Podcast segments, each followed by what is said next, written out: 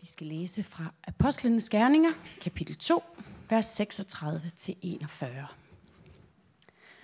Så skal da hele Israels hus vide for vist, at den Jesus, som I har korsfæstet, har Gud gjort både til Herre og til Kristus. Da de hørte det, stak det dem i hjertet, og de spurgte Peter og de andre apostle, hvad skal vi gøre, brødre? Peter svarede dem, omvend jer og lad jer alle døbe i Jesu Kristi navn til jeres sønders forladelse. Så skal I få Helligånden som gave. For løftet gælder jer og jeres børn og alle dem i det fjerne, som Herren vor Gud vil kalde på. Og med mange andre ord vidnede Peter formanede dem og sagde, lad jer frelse fra denne forkvaklede slægt. De, som tog imod hans ord, blev døbt, og den dag blev der fået næsten 3.000 mennesker til.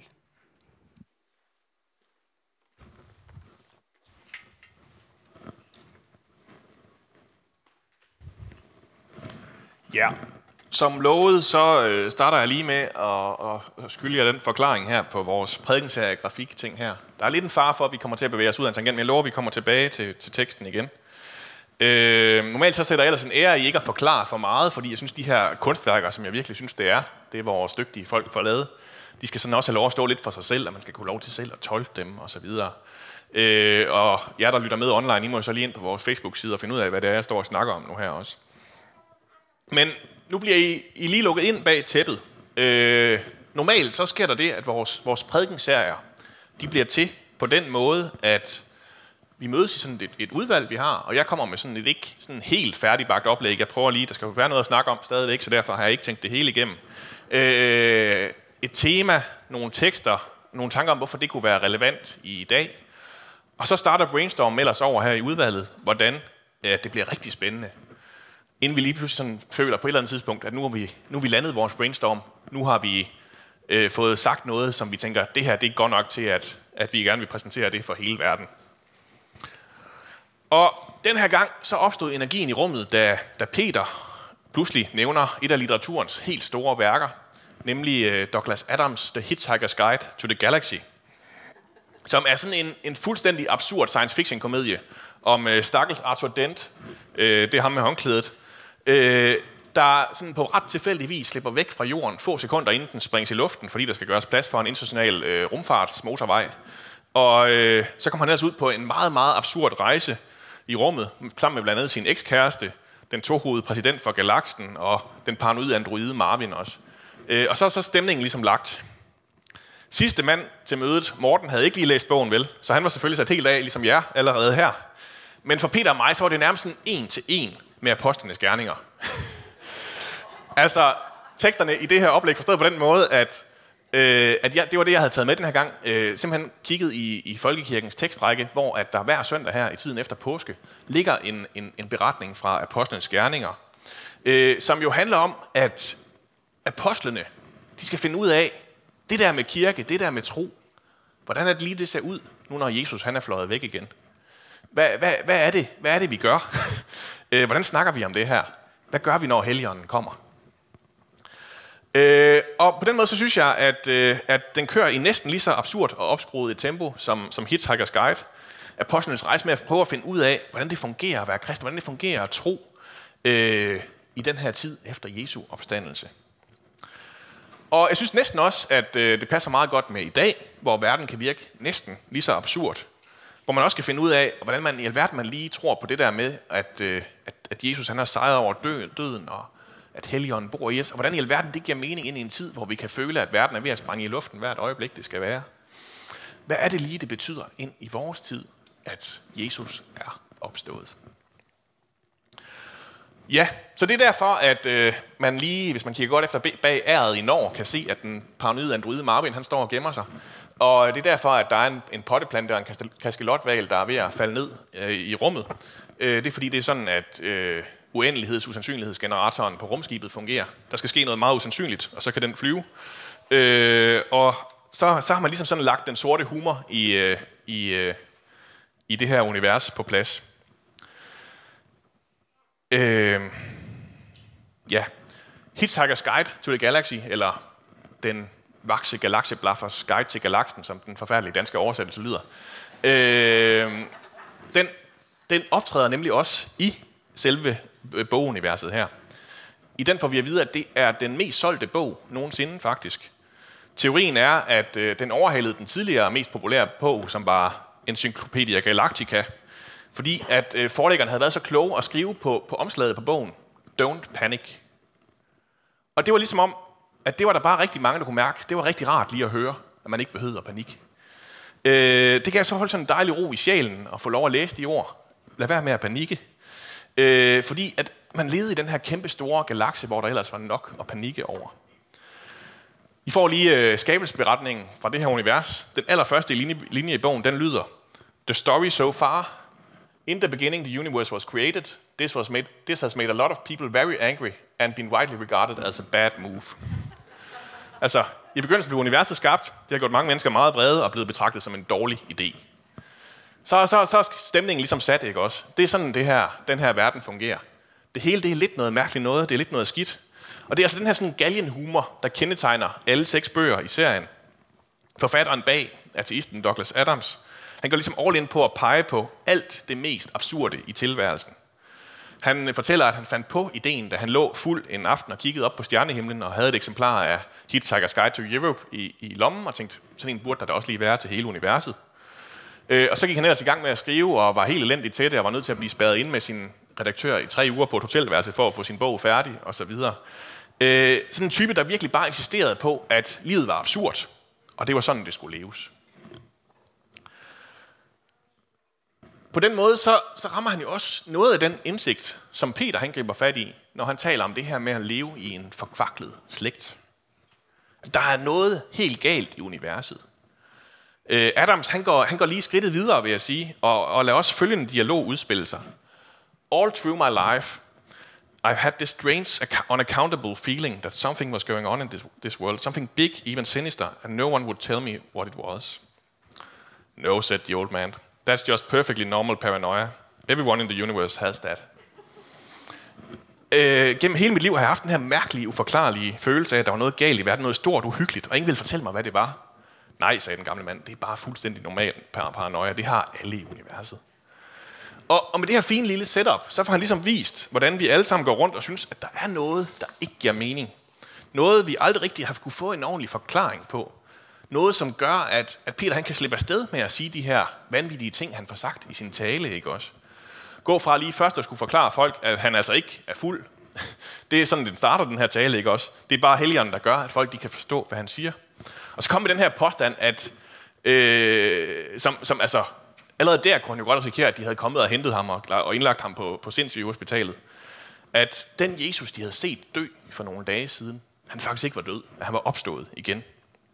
Så bare lige for at være sikker på at, at fejle på sådan alle kommunikationsteorier, så får han også lige sagt i talen, hele to gange faktisk, at det var jer tilhørende, der slog ham ihjel. Lige for anklaget alle sine tilhører for mor, så har vi ligesom publikum klar. Hvordan i alverden kan han slippe afsted med at sige det? Jo, måske fordi han rammer ind i, at der var noget, man allerede godt gik og vidste i forvejen. Den her perfectly normal paranoia, som alle sammen går rundt med. Så måske endda var det, der havde fået dem til at skrige korsfest ham, korsfest ham i første omgang. Fordi at der var der endelig sådan lige en løsning. Der var et problem og noget vrede og noget, vi kunne få ud på en fælles fjende. Og så, hvis vi bare fik ham der manden slået ihjel, så kunne det være, at der blev fred og ro og paranoiaen den forsvandt fra maven et kort øjeblik. Hvis bare vi er vrede nok, jamen så kan det være, at vi får os lidt bedre med os selv bagefter. Så når man har gjort det meste af menneskehedens historie, ikke også? Offret et eller andet, startet en krig, eller bare et skænderi eller en Facebook-diskussion, så man bare lige for en stund kan få det lidt bedre, når man ligesom får dejligt sådan lokaliserbart et problem uden for sig selv, man kan skælde ud på. Og så kan man ligesom have det lidt bedre i et øjeblik. Men for de her tilhører, så er der altså nu gået 50 dage siden, at øh, de var, havde gang i den her kæmpe store masse psykose og fik set noget blod. Øh, og nu er man simpelthen bare gået hen og har fået det sådan lidt almindeligt dårligt, kedeligt med sig selv igen, ikke også? Som om, at, den her grundangst, den er vendt tilbage. Og nu står så en af uromagerne fra dengang, de øh, først skulle have ham slået ihjel, og fortæller, at selvom de slog ham ihjel, så gjorde det altså ikke noget ved alle problemerne. Øh, men der er måske noget andet at gøre. Og den kører man jo kun, den tale, hvis man sådan lige der, lige på stedet, faktisk godt kan se, at manden nok har en pointe. Han måske faktisk har ret. At, at det, som Peter han siger her, alle hans vanvittige ord, at de alligevel resonerer så dybt, at de er nødt til at lytte videre og prøve at finde ud af, hvad det er, manden siger. Hvad gør man så, spørger de. Øh, og det spørger de pænt om, og de får følgende besked af Peter. Omvend dig. Omvend dig. Måske det mest forvirrede og misforståede begreb nogensinde, ikke også? Siden øh, Dante han skrev sin guddommelige komedie i 1200-tallet, øh, og fik givet os alle sammen sådan nogle meget levende billeder af, hvordan der så ud i, i helvede, og at djævlen han havde horn, og alle sådan nogle ting, så har vi ikke rigtig kunne få det ud af hovedet igen. Og så har sådan nogle, nogle omvendelsesprædikner, det har helst været noget, hvor at jeg skulle stå her, og så skulle jeg forklare, hvor, hvor, hvor varmt der er i helvede. Og når alle sammen ligesom har fået vækket deres angst over, hvor meget man nødig ved derhen, jamen så kunne jeg jo så fortælle folk, hvor man så, hvad man så kunne gøre. Det er bare ligesom om, at det er stoppet med at virke sådan de sidste 100 år. Folk gider ikke rigtig vende sig om længere, bare fordi der er en, der står og råber og skriger på gaden og maler meget, meget levende billeder af en djævel. Så hvad er det så, der får os til at vende os om? Hvis det ikke er den her tale, der skal til, hvad er det så, der får en til at vende sig om? Ikke bare vende sig om, men faktisk omvende sig. Hvad får, hvad, får, hvad får dig til at vende dig om? Bare sådan helt fysisk. Hvis, hvis du går på gaden, hvad kan så få dig til at vende dig om? Måske kan det være, fordi man ikke er, kan komme videre den vej, man er gået. Måske kan det være sådan en tilfældig lyd, man lige skal vende sig om og se, hvad det var for noget. Men, men jeg tror, at den hurtigste, den allermest effektive måde at få nogen til at vende sig om, det er at høre ens navn. Føle, at der bliver sådan talt helt specifikt til en. Det virker så godt, at man kan vende sig om, og man kan stå der og smile naivt, og så finde ud af, at det var slet ikke Pelle, der blev kaldt på, det var bare Helle. Og øh, så står man der og kigger dumt, og skal sådan lige finde ud af, at det var over skulderen på en, det foregik, ikke også? Altså, øh, hvis der er nogen, der kalder på ens navn, så vender man sig om. Og så tror jeg, at vi er tilbage til Peter igen. For det er cirka det, der sker, tror jeg. Det er pinsedag. Folk de har lige vendt sig om. De har, ikke, de har ikke omvendt sig endnu, men de er blevet stanset på deres vej fordi de oplevede at blive talt til. De kunne mærkeligt nok forstå, hvad det var, de her mænd de sagde. Og det plejede de altså ikke at kunne. Og her taler Peter altså til, til hele Israels folk. Øh, og, og, og har givet den her effekt af, at selvfølgelig vender vi os om, hvis vi lige pludselig er i udlandet, og der er nogen, der taler vores modersmål, hvor vi ikke forventer det. Så vender vi os om. Og når vi øh, lige pludselig oplever, at, at det, der, det, der skete bag os, det var faktisk relevant her for os. Der blev, der blev talt til os. Så det første trin i sådan en omvendelse, det må altså være, at der er noget, der, der fanger vores opmærksomhed på en eller anden måde. I en grad, så vi er villige til at dreje hovedet for at, at se, hvad det er, der sker. Og det punkt, det er altså allerede sket der, hvor vi kommer ind i dagens tekst. Folken, de er stanser endnu vigtigere. De har også lyttet så meget efter, at de faktisk opdager, at det det stikker i deres hjerter, står der. De følte virkelig det, der blev talt til dem. Det var relevant for dem. Det var til dem. Og så stiller de det spørgsmål, som omvendelsen drejer sig om. Det første vigtige spørgsmål. Hvad gør vi nu? Hvad skal vi gøre? Motivationsforskningen den viser, at det er en, en rigtig dårlig motivation på den lange bane at vil væk fra noget. Det kan virke på den meget kort bane. Hvis vi for eksempel skal løbe væk fra en brand eller sådan noget, så kan det godt virke. Men, men ellers er det alt for ukonstruktivt. Øh, at sige til sig selv, hvad det er, man ikke skal gøre. Det er lidt ligesom at, at tænde sin GPS og så sige, jeg skal ikke til Julemagervej 28. I bedste fald, så lader GPS'en være med at sende dig nogen steder hen, ikke også? I værste fald, så sender den dig direkte til, til Julemagervej 28. Øh, det er det eneste, den kan høre. Julemagervej 28. Sådan er det med vores hjerne. Øh, vi har snakket om det før. Øh, den forstår simpelthen ikke det her begreb ikke. Den kan ikke sådan tænke i negativer. Jeg sidste gang brugte jeg eksempel med at sige, lad være med at tænke på en lyserød elefant. Så tænker I alle sammen på en lyserød elefant. Øh, og på samme måde, når der står don't panic, så er der flere, der har været hen og spørge, var det noget med, at vi skulle panikke med den nye prædikenserie? Eller hvad var det, det gik ud på? Øh, altså, vi kan simpelthen ikke registrere det. Øh, det næste, der sker, det er også, at vores hjerne synes, at sådan et forbud det er super spændende. Det kalder man forbidden fruit syndrome, og det, det er sådan en helt anden prædiken. Øh, men der er simpelthen noget her, øh, som, som vi ikke rigtig kan finde ud af. Det er ikke nok med det her ikke. Det er ikke nok med, hvad vi skal væk fra. Spørgsmålet tidligere, det var nemlig det her. Hvad får dig til at vende om? Det første, jeg selv tænkte på, det var, når jeg har glemt noget måske. Men, men det er jo sådan en, en meget, meget kort detur for at vende tilbage på den samme rute. Nej, hvis jeg virkelig skal vende om, hvis jeg skal finde ud af det, at jeg ikke skal gå den her vej længere, Der skal det ikke bare være en dårlig grund til at fortsætte. Der skal også være en god grund til at gå et andet sted hen. Og jeg tror, at det nogle gange er det, man er kommet til at springe over, når man har snakket om de her sådan, omvendelsesprædikner. At det kommer til at handle om, hvad man skulle vende sig fra, og ikke hvad man faktisk skulle vende sig imod. Teksten siger endda, at Peter sagde rigtig meget, inden han kommer til den her konklusion om, om den onde slægt. Øh, og vi, vi kender jo lidt til Peters fremgangsmåde fra evangelierne. Og han er jo ikke sådan det mest, hvad siger man, altså sensitive menneske, vel? Øh, man siger det her med, at for en hammer er alting et søm, og Peter han er helt klart en hammer. Øh, er der noget, man kan hamre til? Tingene skal ske lige nu og her. Vi bygger nogle hytter, vi øh, træder ud på vandet, vi hugger nogle ører af, og så videre, og så videre. Øh, handlingens og tålmodighedens mand. Der er ikke noget plads til tvivl eller øge her. Men alligevel så har jeg svært ved at forestille mig, at der ikke har været en, en lang pause mellem spørgsmålet fra folket, hvad skal vi gøre, og så Peters svar. Det kan godt være, at jeg bare projicerer her, men jeg forestiller mig, at der har været sådan en rigtig, rigtig langt... Øh, øh, og jeg, jeg, jeg tvivler, om han har tænkt så langt. Øh, han har ikke prøvet det her med at, at kalde andre til tro før, vel? Det der med dåben, det var noget, Johannes Døberen gjorde. Det var ikke noget, Peter havde prøvet før. Og så kommer han i tanke om de allerførste ord, som Jesus har sagt, tror jeg. De allerførste ord, vi hører i Markus evangeliet. Guds rige er kommet nær. Omvend jer og tro på evangeliet. Og der, mens Peter står der og selv er fyldt af helligånd, så kan det op for ham, som han lige har citeret fra profeten Joel, at den dag nu er kommet, hvor det der med at få del i Guds ånd, det ikke bare er for de særligt udvalgte. Det er noget, der gælder for alle tilhørende her.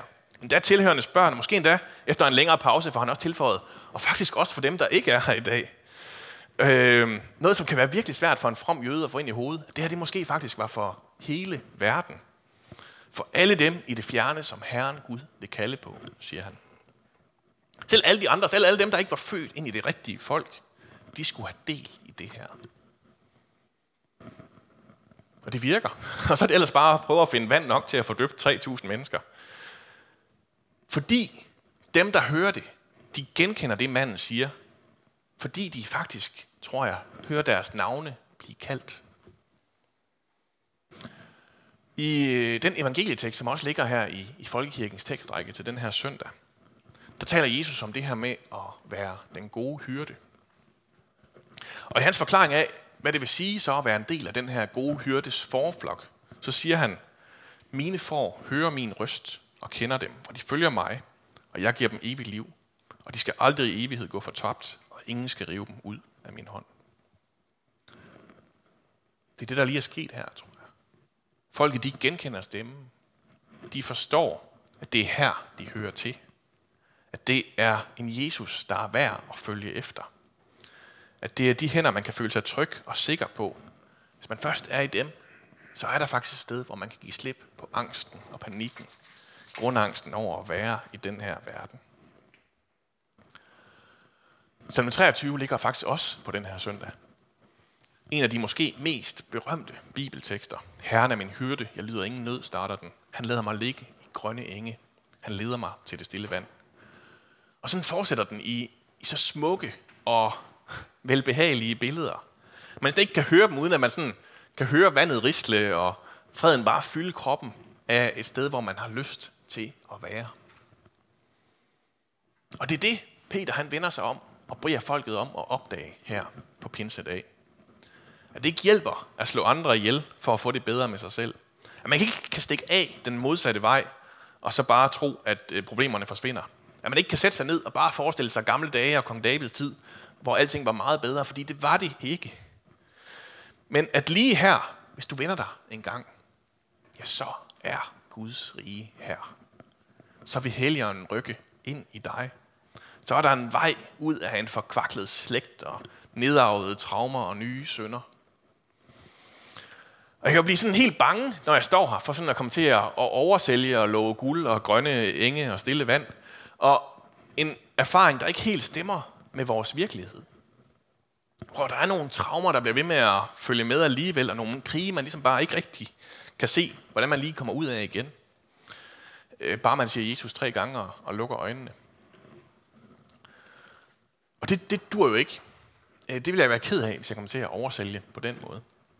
Når vi læser videre i Apostlenes Gerninger, så skulle vi også gerne opdage, at det her omvendte liv, det ikke bare er noget nemt liv.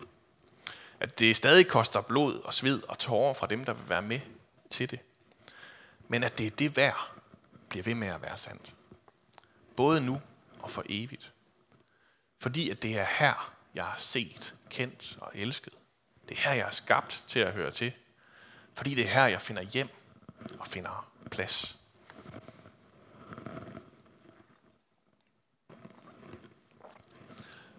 Douglas Adams han har en, øh, en sjette bog i serien. Øh, den her, det her herlige, absurde, meningsløse univers. Øh, og den bliver simpelthen skrevet færdig af en, en anden forfatter, fordi at, at Adams han selv er død som 49-årig af et hjertestop. Og øh, den sjette bog, den er, den er helt frygtelig. Jeg har prøvet nogle gange, jeg kan simpelthen ikke komme igennem den. Det er ligesom om, altså selvom den er fyldt af alle de samme herlige absurditeter, og kaskelotvalerne, de stadig falder ned fra himlen, så, så, så, så, så det virker ikke. Eller sådan, jeg får det sådan nærmest dårligt, når jeg læser den. Øhm, det er som om, der er noget, der, der ødelægger al den her kulsorte humor.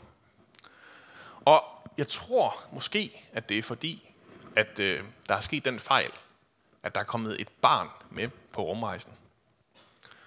Det er som om, at den der sådan, haha, vi dør nok lige om lidt humor, den, den ikke rigtig holder, når der er en 10-årig med i rumskibet. Og det var ellers det, der var Adams store bidrag til det hele. At, at gøre op med vores menneskers behov for mening. At vi ikke skulle tro, at bare fordi, at vi bliver ved med at lede efter den der mening, at så er den der lige pludselig. Den er der altså ikke alligevel, siger Adams. Øh, Adams han sammenligner vores, vores forhold til universet med øh, en, en vandpyt, der finder et hul og ligger der, og tænker, det hul, det må være skabt for mig. Det må være derfor, hullet er der. Øh, og når man sådan lige føler sig sådan tilstrækkelig klog og rationel, så kan man jo godt sådan være tilbøjelig til at give ham ret. Eller sådan, det kan også være, det er jo bare fordi, jeg ledte. Det virker bare ikke i ret mange andre situationer end det. Og knap nok, når man føler sig tilstrækkeligt klog og rationel. Som Adams han selv skriver et sted øh, i hans bog her. He hoped and prayed that there wasn't an afterlife. Then he realized there, there was a contradiction involved here, and merely hoped that there wasn't an afterlife. Altså, han håbede og bad til, at der var et efterliv. Men så indså han, at det var en selvmedhudsigelse, og nåede med at håbe, at der ikke var et efterliv. Altså, selv Adams egne karakterer kan ikke rigtig finde ud af at leve på den her måde. De kan ikke lade være med at, at, at bede os for, at der ikke er noget, eller hvad det nu er. De kan ikke lade være med at håbe. Og håbet er jo også en religiøs handling. Øh, nærmest lige meget, hvad man går og håber og beder på, så kan man ikke rigtig lade være. Og min påstand, det er, at det er fordi, det er det, vi er skabt til. At det resonerer så dybt i os. Fordi at det endelig er her, vi kan få lov at vende hjem. At vi godt ved, at der er noget galt i forvejen. Det er derfor, vi kan høre Peters prædiken, høre ordene om, at det var os, der slog Jesus ihjel. Men alligevel, så har vi også brug for at høre, hvad vi så gør. Hvordan tager vi imod det her? Hvad vil det sige at omvende sig? Og når vi hører, at her er der nogen, der kender vores navn. Her er der nogen, der kalder på os. Her er der nogen, der ønsker, at vi vender hjem holder os i sin hånd. Så det er der, vi vil være. skal vi bede sammen. Far, Jesus, tak at du døde for os. Tak at du opstod for os. Tak at du sejrede over døden. At du er at dit, du forkynder nyt liv ind i alle vores problemer i den her verden. Og øhm, vi beder dig om, at du må vende os om, omvende os. Ikke ved at, at skræmme os, eller ved at vi leder hårdt nok efter det. Men fordi at du kalder på os. Du kender vores navn. Du øh, bliver ved med at invitere os ind. Og øh, midt i den her absurde verden, fyldt af, af sort humor og problemer, vi ikke kan se nogen løsning på, der beder vi bare om, at, øh, at du på ny må invitere os ind i dit, dit rige, dit liv. Må vi øh, endnu en gang tage imod den hellige ånd, som bor i os. Og øh, opleve og blive fyldt af dig. Af hvordan du ser på os, og du ser på verden. Amen.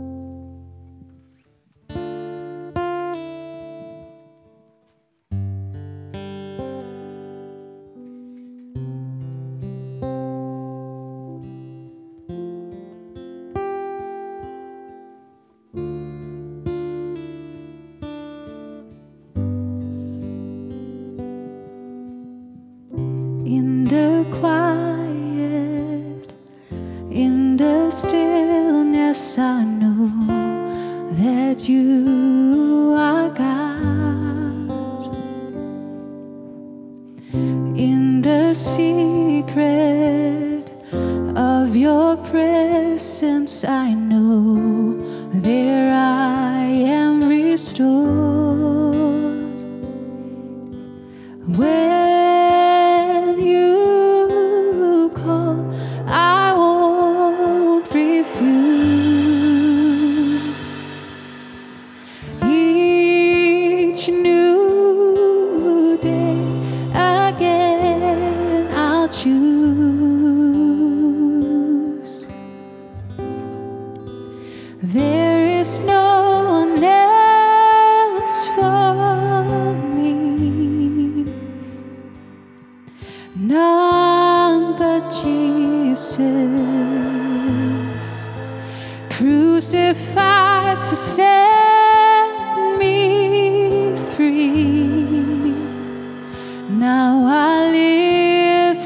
bring Him praise in the chaos, in confusion, I know you're sovereign still. In the moment of my weakness, you give grace to do your will. So